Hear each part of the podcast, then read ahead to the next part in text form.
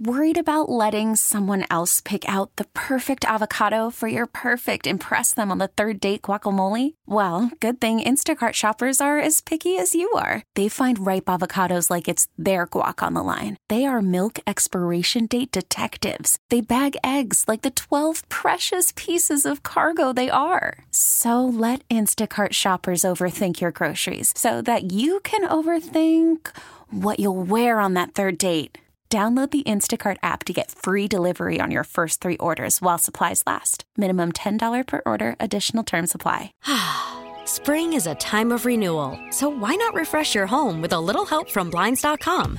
We make getting custom window treatments a minor project with major impact. Choose from premium blinds, shades, and shutters. We even have options for your patio, too. Blinds dot com invented a better way to shop for custom window treatments. There's no pushy salespeople in your home or inflated showroom prices. Our design experts can help you find the perfect window treatments on your schedule. We'll even send free samples directly to you. Plus, we can handle the measuring and installation for you. Unlimited window treatments installed for just one low cost. And with Blinds dot com, you'll always get transparent pricing. No hidden fees. Our free shipping and one hundred percent satisfaction guarantee can put the spring back into your step. And into your home, too. Shop Blinds dot com right now and save up to forty-five percent. Up to forty-five percent off for a limited time at Blinds dot com. Blinds dot com. Rules and restrictions may apply. Welcome to Overnight America with Ryan Recker on K M O X. Sponsored by Michaels Flooring, the flooring experts. Michaels Flooring Outlet dot com.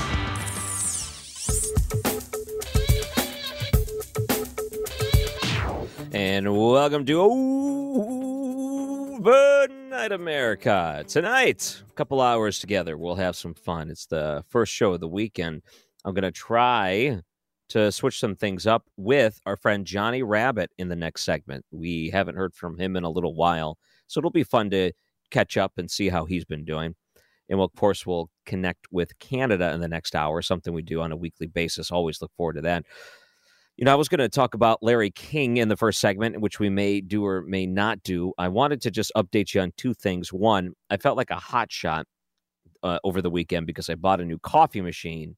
And with this new coffee machine, I feel like I'm on top of the world. It's the most money I probably have ever spent on a coffee machine in my entire life. And it's amazing how one household purchase could make you feel like you're on top of the world. It is such a strange thing. One new thing in the house will just make you feel like you're king of the world. And our coffee machine, we use the Keurig cups. So it's one of those things where you buy the little cups and you put it in to the little dispenser and, you know, crank it down, it locks in, water goes through it, you know, brews the coffee for an individual cup. And my wife and I prefer, because we drink coffee at different times. She drinks it in the morning, I drink it at night. And even then we found ourselves, you know, not drinking a full pot by ourselves. So we opted for the Keurig. And that was fine. So our machine broke. And it turns out the machines are likely to break a lot. They just seem to do that. And I did everything I could to try to fix it. I tried to troubleshoot it. Eh, sorry. It said, toss me in the trash because this is where I'm going. You know it. I know it. Might as well not hold on to me longer than you need to. And I started to shop and I decided to buy a nice coffee machine. It's probably the nicest one I've ever bought. It has all kinds of different features. It's got the water reservoir. It's got the, you can You can put the K cup in, you can get the brew cup, you can do the espresso. It's got the little steam thing on the side. It's got it all.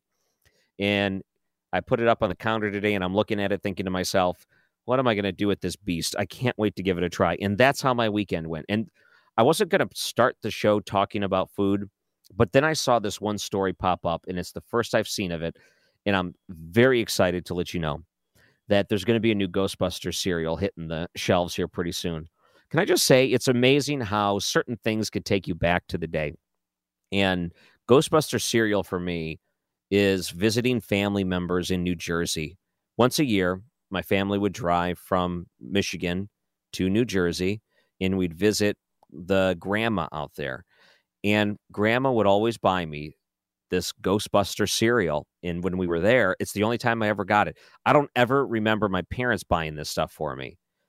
Uh, you were allowed to pick cereal once a year, and it was on your birthday. That's it. My parents would only give me the cereal I wanted on my birthday, and I always got things like Cracklin' Oat Bran because I'm the only one that would eat that stuff. We would drive to New Jersey. I would eat this cereal. I would enjoy it because every morning, that's what I got. You'd, you'd sit in the house. The house had a certain smell to it. It had a certain feel to it. It's nice when you wake up in someone else's house and, you know, they can, they'll make you breakfast and they'll do all this stuff. But even if it is just cereal, you felt special. And I would sit there and eat it. And I'm thinking, when this thing gets onto the shelf, I'm going to have to buy it. I mean, I will run out to the store. It'll be like Black Friday and they're waiting for a big screen T V that's fifty bucks off or whatever. And I'll be in line and they'll say, what are you doing out here? We don't, I'll say, I just want the Ghostbusters, man. Show me where they're at. And I'll run to that cereal aisle and I'll find it. I'll bring it home, pour a bowl with some milk. I'll sit down. And if it tastes the same way I remember, I'm going to have to ask my family, could you give me a moment alone, please? Because I'll sit there and I'll cry into my cereal. I've gotten soft. I've gotten really soft. This happened to me only one other time recently when we went to Six Flags here in Saint Louis for, I think it was my first visit there, actually. So we got off of the giant Ferris wheel and they force you to go through the area so you can like buy souvenirs. It's like a little, just a little standalone shop. And I walked in there and it smelled exactly like something from my childhood. It, my, my parents had this small cabin on a slab, one room. It had a toilet and there wasn't much else to it.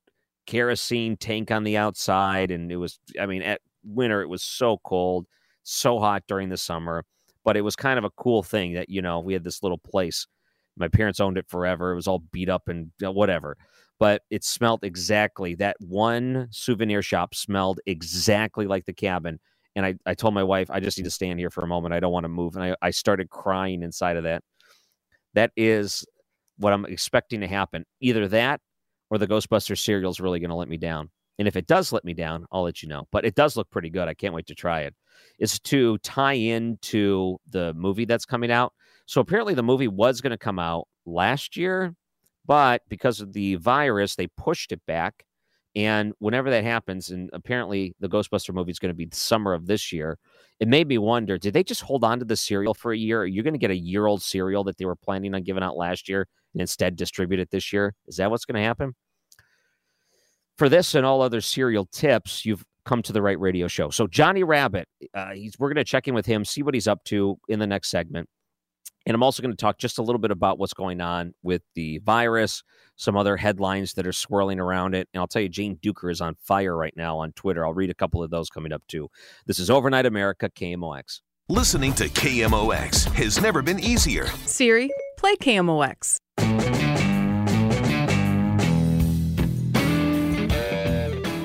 And joining us now is someone that many people miss on this radio station. I don't know how many people call me and say, where's Johnny Rabbit? I miss Johnny Rabbit. How are you? Oh, that's great. Well, thank those people for me, Ryan. Thank you. And I'm fine. Everything's great. I'm just waiting for the word when to go ahead and that it'll be able to come back into the station. The show I do is just too complicated to do from home because all of the C Ds I'd have to play and all of this stuff. And Uh, but it doesn't make any sense to do all of that work. So they're going to wait till we can get back in the studio. And who knows when that will be? I don't think anybody really knows. But I am doing wonderfully. I am very busy with programs, presentations. I just finished one uh, for uh, Oasis called The Saga of Gaslight Square, oh. which is, they said this is one of their most requested programs. They wanted to hear, people love to hear about Gaslight Square, which is gone. It wasn't there. Actually, it's been gone. Next year, it'll be fifty years since uh, the final place really closed, O'Connell's Pub, and moved on to Shaw and Kings Highway. So that's the kind of stuff I'm doing. I'm working on other shows for the History Museum, one on two hundred years of transportation in the state of Missouri for the Missouri Bicentennial. Uh, later on, let's see, before that, March twentieth, excuse me, February twenty-fourth for Oasis, I'm doing one called Landmarks Uh-huh. and lore of Saint Louis. So that that keeps me all keeps me very busy, and fortunately, I've collected a lot of materials over the years, so I don't have to get out and go places to get this because most of the libraries where I would do this research are not available or only on a limited basis. Mm-hmm. So I don't really go anywhere; I just stay home. Well, I was um, I was thinking about you the other day because when I hear classic radio, I think, man, I really missed out on some awesome years. And you have so much great history in radio and the things that you've been able to do through your career. And I know this one was before your time, but uh, I was listening to an old C B S radio theater, Yours Truly, Johnny Dollar. Do you remember those? Oh, sure. Oh. I do it very well. Yeah, I, they they started, they there rebooted it a few times, actually, and then yeah. I was listening to some of the original ones from the forties. Yeah, those were the best ones. They, they got pretty canned sounding toward the end. Bill Bailey, I think, was the last one to do it. But they had like five different uh, Johnny Dollars on that program. It wasn't the, the very, but they never would uh, change. They all really kind of sounded the same, yeah. their, their voice quality and so on. Um, he was an insurance investigator. Insurance with an action-packed uh, expense account. Yeah, action-packed. And then it got that originally uh, was a half-hour show. Then it uh, became, toward the end, it was a serialization. It was a fifteen-minute show five nights a week. Mm-hmm. It's really and amazing, so, but that the, was, the, the effort and the, the last uh, one. productions and everything that were put into it. It's oh such an goodness. amazing production. Yeah, and that was the last of that type of a mystery detective program on network radio. That was the end of the line for that type of network radio show. Really amazing. And, you know, looking at D Js in general, you were telling me that, and I didn't realize this, in the radio, not the radio, the Rock and Roll Hall of Fame in Cleveland, Ohio, there's two Saint Louis D Js representing the area in that Hall of Fame? Yeah, it's the International Rock and Roll Hall of Fame, and I know you've been there, and it's really a great place, a wonderful place. Uh, bigger than most people think. A lot of people say, eh, it's not going to be that big, but it is. It's big, and it's growing all the time. And when they inducted the disc jockey section, uh, I was one of the two for Saint Louis, and oh. Ron Lundy was the other. We are the two representing Saint Louis. And as far as the, the beginning of rock and roll, Uh, we had that honor, and we were voted in. I don't know who did the voting, but I, I thank the people for doing it. Um, the person that um, let them know that I should be one that would be going in was Max Floyd. He's in the Rock and Roll Hall of Fame for his work in Denver, though much of his later work was in Kansas City. And that's that's how it happened. I just got a call one day, and they said, you're going to be uh, one of the two inductees. And I think they had them for every major city. They've done two people. Yeah. I and remember I that thought, section because, you know, I came from the Detroit area, so I only paid attention sure. to that. I didn't look at the other cities. But that is such a cool thing. I had no idea. Yeah, it was cool. It was really great. And then later on, I, I said, you know, well, um, how long will it be? They said, forever. You can't change history. This is it. They're not going to be any different people. Now, Ron Lundy, he was a terrific disc jockey. He's passed away on his um, pretty big estate in Mississippi few years ago, but he was a great D J, very funny. He was on W I L here in the afternoon when it was a top forty station, and he really had his bigger successes at W A B C in New York City. Uh, but his he was right at the start of the rock and roll era in Saint Louis. That is so neat. I love hearing things like that. In the the last time I was at the Rock and Roll Hall of Fame, it's been a long time, but there's a few different exhibits I remember going through. They had Johnny Cash's tour bus out front. And if you bought a ticket to the Rock and Roll Hall of Fame, you showed your ticket on the outside, and then they let you into the tour bus. It was like two people at a time or something. So you just kind of oh, like, you know, they had the, the attendant that was sitting where the driver would sit. And I remember you would go through, and towards the back, there was this little mini office in the tour bus close to where the back bedroom is on pretty much every tour bus. And on it was this wooden butcher block table where apparently that was where Johnny Cash would work. And it was wood he pulled from Ulysses S. Grant. It was somehow owned by him as a desk, and he refitted it into his uh, his tour bus. So a good Saint Louis connection. Yeah. What a thing to do. I guess when you have the money, you have the availability to do things like right. that. That's the way to spend right, it, I guess. That's it. Now, uh, who's in that Rock and Roll Hall of Fame for Detroit? Well, I re- only remember one of them. It was Arthur Penhowell, who is a longtime rock disc jockey in Detroit. And he had mm-hmm. this really deep voice. I don't know if he sounds or that name sounds familiar at all. No, it doesn't. Yeah, and he always did this thing, and he had this growl to him. And he's not working anymore. He's retired. and he is, I think, down in Hawaii, if I remember correctly. But, oh. yeah, he was there forever, and he just had one of the most distinct voices. If you were to hear him, you would know immediately, wow, that's you, yep. don't, you, you don't hear him I like understand. that. And there's all kinds of different people that have that uniqueness to them.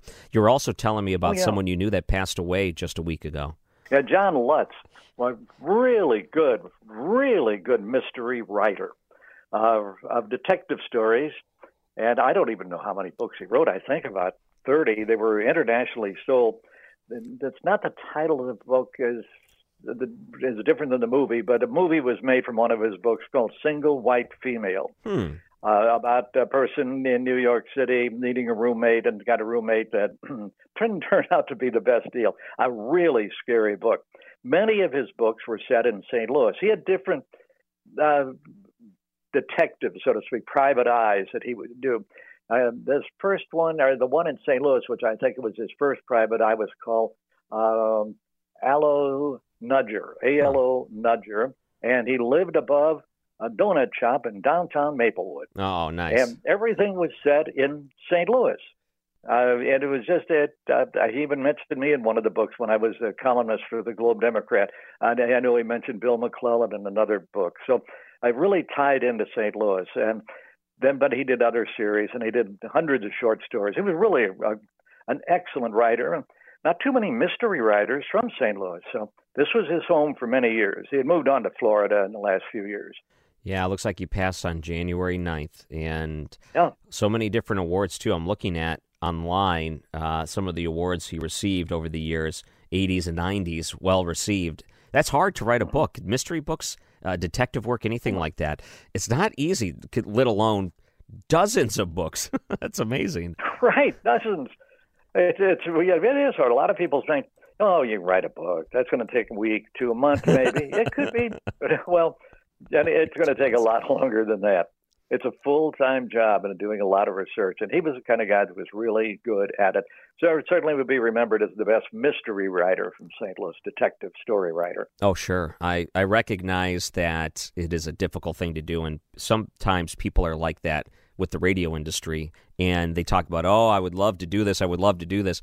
And I mentioned to him, okay, this is what I'd like you to do. I want you to come up with something and talk about it for ten minutes straight. Make it interesting for ten minutes straight. And if, if you put them on the spot, oh, I can do that. They normally go about ninety seconds at the most and then realize it's harder than they think. Now, writing, now imagine putting a full book together, how long that would take to make something interesting that other people would want to read. Uh, and you yeah, as a right. writer, I mean, you, you write, you uh, were a columnist and you wrote for the papers, but on top of that, you put all these presentations together every month. You know how much work it takes to put something like that together. Oh, it's tremendous, a tremendous amount of work. I had a call uh, literally today from a friend set up a book for two dollars from the half-price bookstore in University City, and I can't even remember the name of the book at this point, uh, but it was set in Saint Louis, and she said it doesn't seem real. Some of it seemed real, and some of it was fake, and it was sort of a combination of putting in actual things that happen or places, and then other things that just weren't even real, uh, names that weren't real, locations and things. And, and she said, I'm just going to throw the book away. It, it's, I don't want to read something that's fake. She would have loved the book had it been really about Saint Louis. So that that's another thing. You know, you can fabricate a story, but once you really start doing something like in our presentations that we do, they better be accurate about Saint Louis. I don't want to put in some name that somebody didn't exist.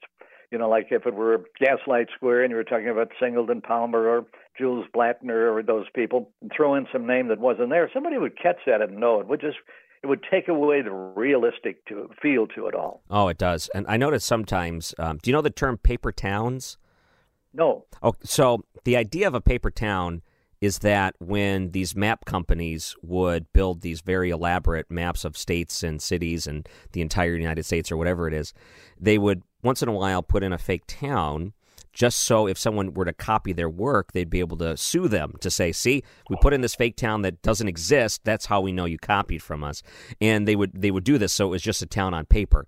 And I know mm-hmm. some people do things like that just to see if people rip them off. They'll do like oh, articles sure. online, or if they do like a, a video online or some sort of presentation, they'll add just a small little thing that doesn't mean anything, but they'll know if someone ripped them off, because if they hear it again, they'll be able to go back to, hey, I'm the originator of that false fact. Right. Uh, people have done that a lot with trivia books. Hmm. Really? Uh, one, That's the worst place uh, yeah. to do it. Yeah, but you put in some little trivia thing, and uh, quite a few people have done that. Fred Worth uh, did a whole lot of trivia books, uh, and he always had one thing in each book that wasn't real for that very, very reason. So then he could have a suit. Yeah. I don't know if he ever sued anybody or not. I don't know whatever happened with that. Yeah. But his uh, co-writer in some of the books was on K M O X, David Strauss. Oh, yeah. Well, he was uh, very popular with Jim White's program. Sure. Yeah. And they did a, a Sunday night uh, trivia show for quite a while. I think. I, uh, so yeah, that's.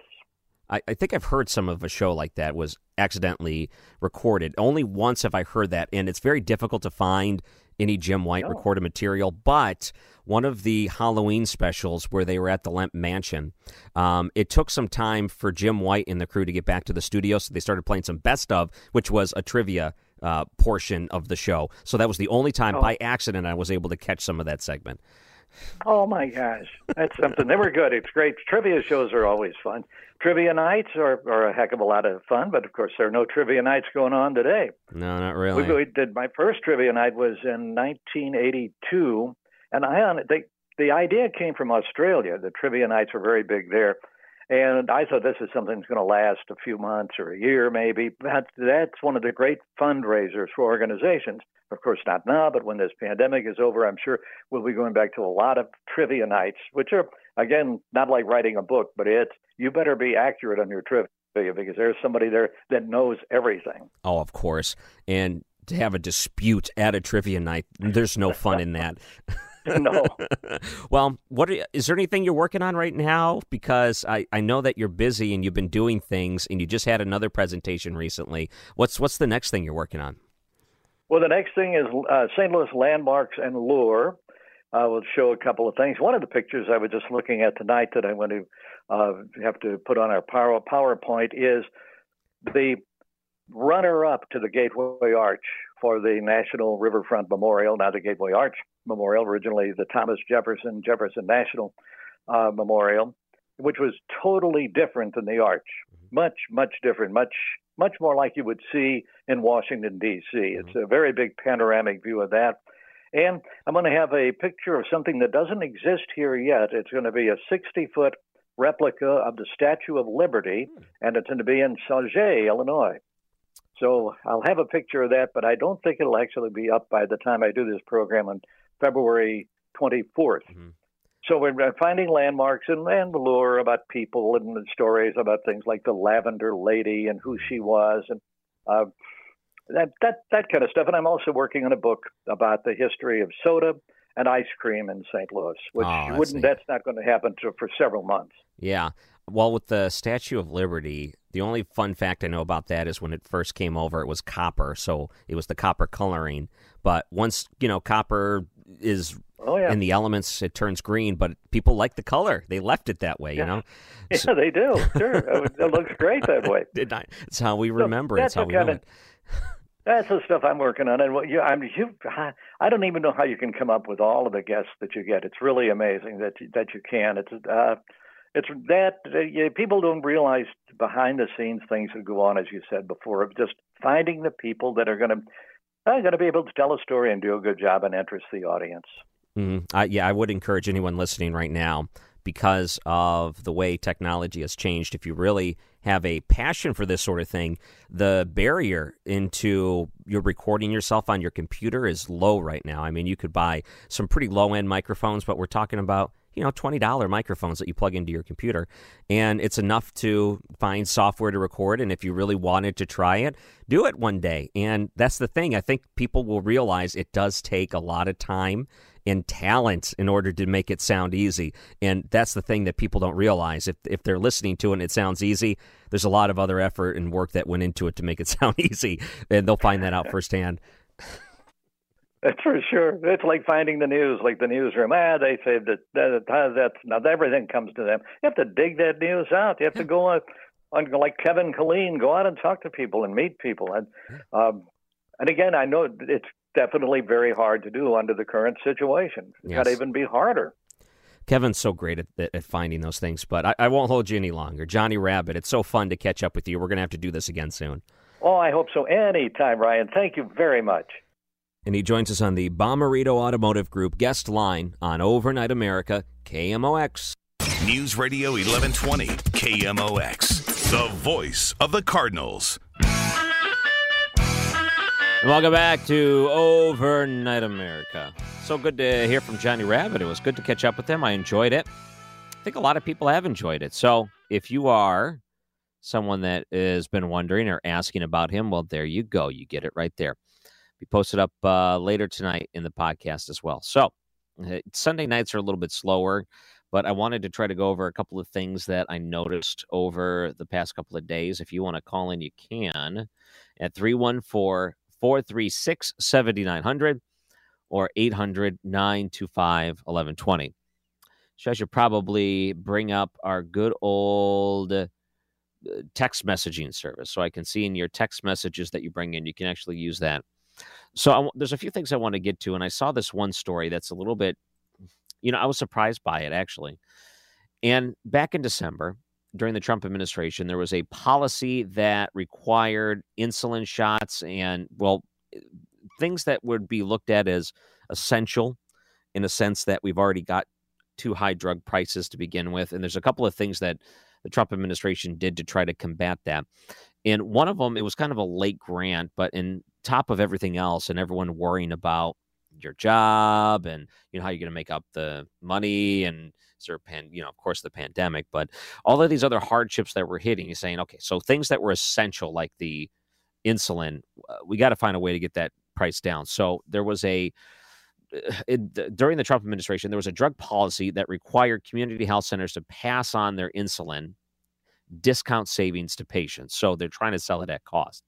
And that was pretty important because instead of them trying to profit off of it in a time like this, they said, okay, you're not allowed to do that. And the way that they would encourage the different places to do so would be to say, okay, either do it or you lose uh, federal grants. You wouldn't qualify for federal grants, the money that, you know, we're paying you to be able to distribute this sort of thing, or at least undercut some of it.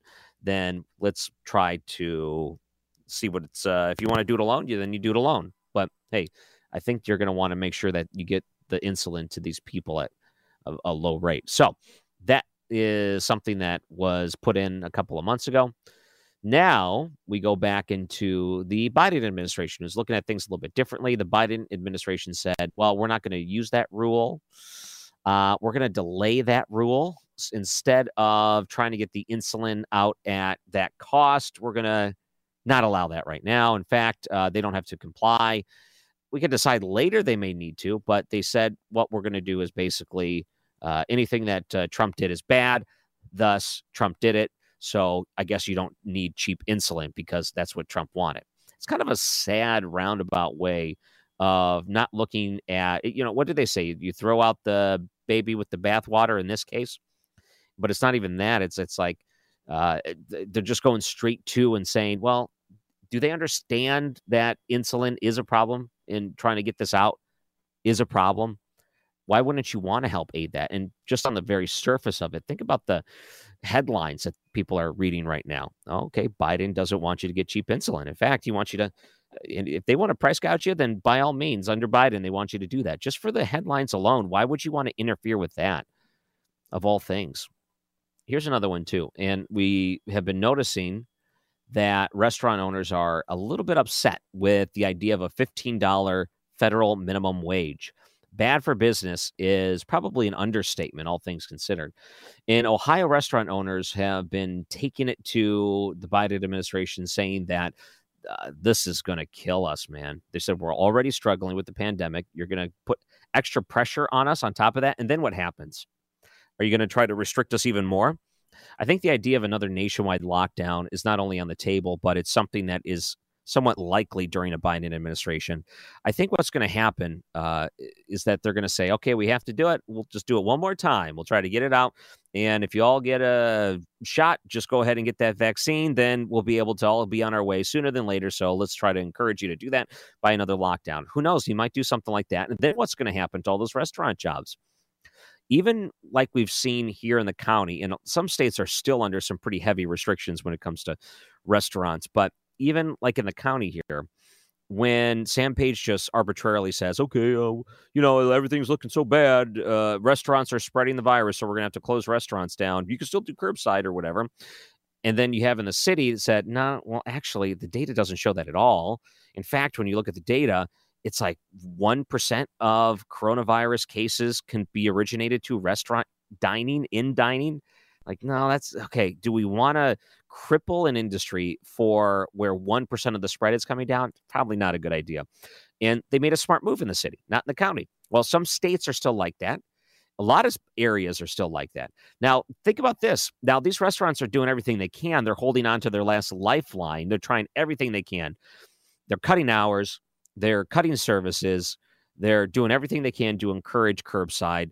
And they're praying that some millionaire with a grant wants to come by and give them some money, like with the Barstool Fund or some of these other high profile people that are restaurateurs that have been creating these special funds for restaurants to stay open. Maybe they think, oh, maybe I can get a, a last ditch effort, maybe a little money from them to keep going. Now, add on top of that, we're going to make it a fifteen dollars an hour federal federal minimum wage.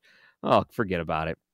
What do you think that a lot of those restaurant jobs, a lot of them are entry level? Uh, and, and that's where those lower wages originate for a lot of people. They, they find that first job or whatever it may be. And to say, well, McDonald's, you're going to have to start doing the, the burger flipper gets fifteen or whatever. Uh, what do you think is going to happen to these restaurants? What do you think is going to happen to these places that have such a low margin of uh, profit? So there's a few things. Well, prices will radically increase. They'll rely heavier on automation or whatnot. Maybe they'll try to get more robots in. Maybe they'll try to slow service. Maybe they'll just not be able to hire people. Maybe they'll say, okay, instead of doing just like they did with Obamacare, instead of you getting forty hours a week, well, we're going to drop you down to thirty because we can't afford to get you the health insurance. Go ahead and get it on the system, but we're just going to we're just going to drop you down in hours to make up for it.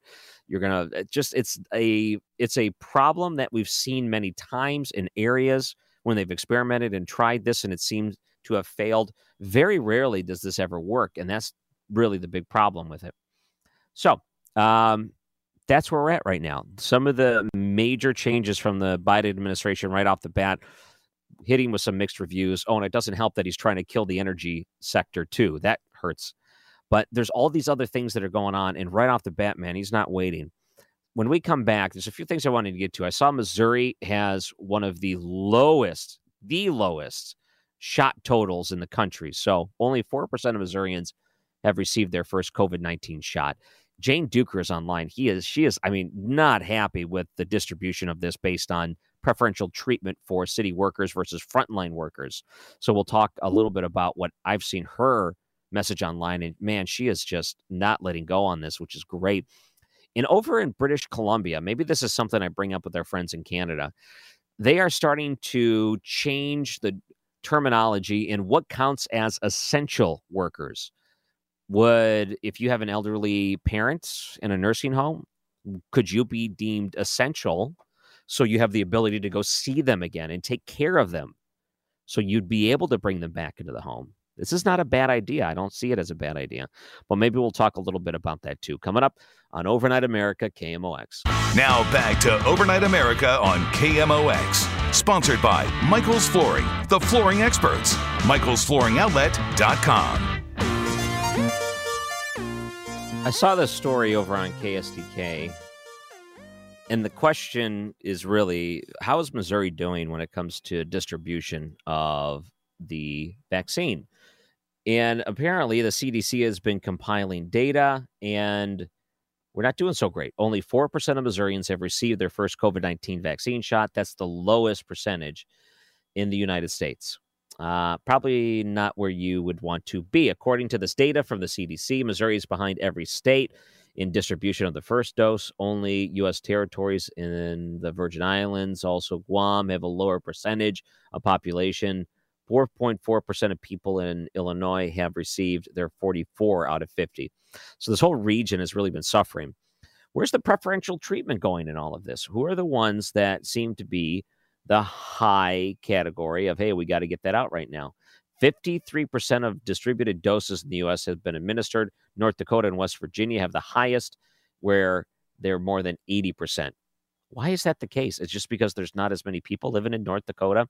So the vaccine that they received, maybe it's just because we have these larger uh, metropolitan areas between Saint Louis and Kansas City. So it's harder and we just have more people to get it out there. But it's not good. And really, that shouldn't be the case. Um, and are we just not advocating enough to get the doses?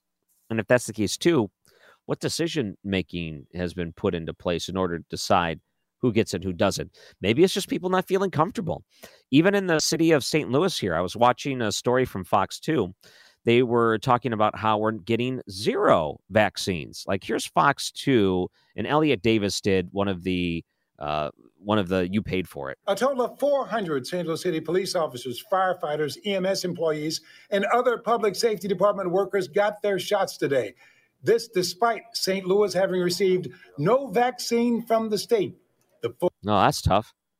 So they're getting vaccines, just they're not getting it from the state. Oh, boy. That can't be good. The four hundred doses given out today were donated to the city by Affinia Healthcare. Fire Chief Dennis Jinkerson talks about the urgency. Why is this important, Chief? Well, over the last nine months, you know, just looking at the fire department, we've had a tremendous amount of people get COVID or, or either and be quarantined, which cost the city a tremendous amount of money. So we're trying to we're trying to get all the public safety department vaccinated and ready and prepared and be able to handle the rest of the calls. And, and take care of the people in the city. See, this is what I don't understand. We're getting all this federal funding. The city got federal funding. The county got federal funding. They got money, and supposedly this is supposed to help get the people vaccinated. And we're looking at the vaccine that's been out. And I got to understand, it's, what, a month maybe? It hasn't been out all that long. So it's not like it, it's not like it's been out on the market forever and we're just holding back. It's just not there. And I feel like between the Pfizer, Moderna, and then you have a couple of new ones. You have AstraZeneca and Johnson and Johnson, new ones that I are on the threshold of getting approved. And once those get out there, they're very appealing. I don't know if you want to hold out for one of those, but for me, at least, I feel like once the tier gets down to me, if I had an option between any of those, I'll take the one shot in Johnson and Johnson versus the two shots, which you have to use for Moderna or Pfizer, or it just seems easier, more convenient. And I don't know in the long term if any of them make a difference, if some are better than others, effectiveness. I think that will be told later somewhere in the line. But, you know, right now, I don't know if it matters truly which one you get as long as you get it.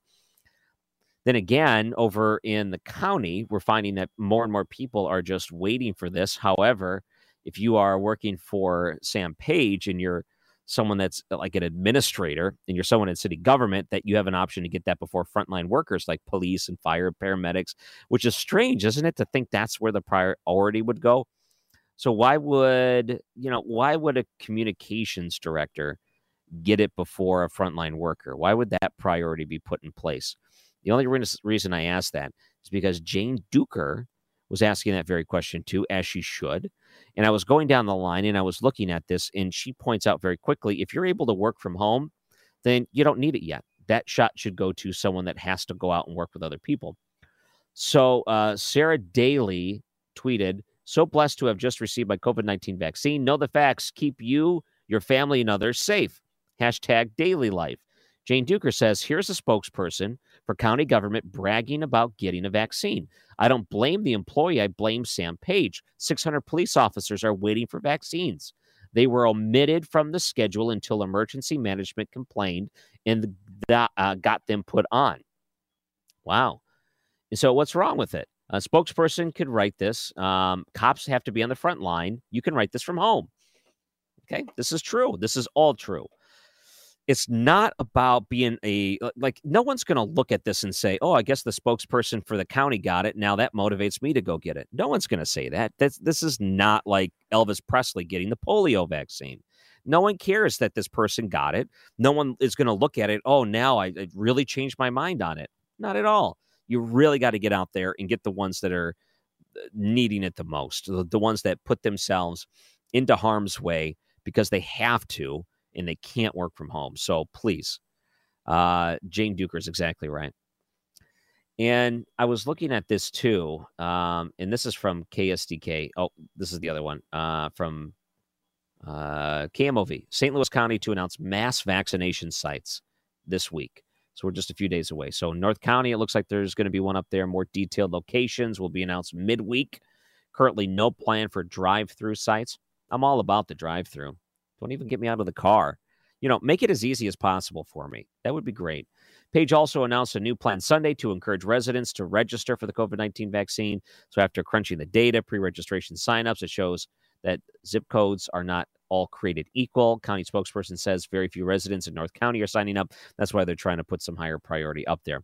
Well, how about this? When the testing was rolling out and people were trying to get it, you kind of ignored uh, that whole North County area to begin with. That was one of the big criticisms to begin. You said, no, no, no, we're going to put the COVID testing in the richer areas, and we're just going to skip skip the North County areas. Not a great strategy.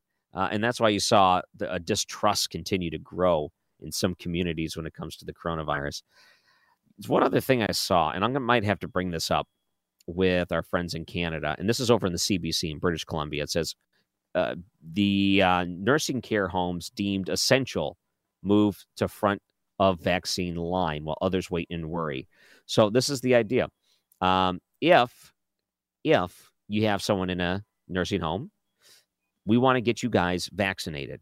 Now, I know there's a lot of frontline workers still waiting to get this thing, but the idea of this is, number one, uh, it's a pretty terrible tragedy when you're separated and forced to be separated from your family, and you can't be with them, and you can't be around them in a time like this. And if you do get sick, then they still can't come see you in the hospital because it's too much of a threat.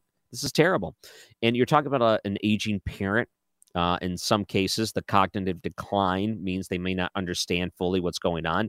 And all you can do is show up on the other side of a window and wave to them, you know, like they're some zoo animal.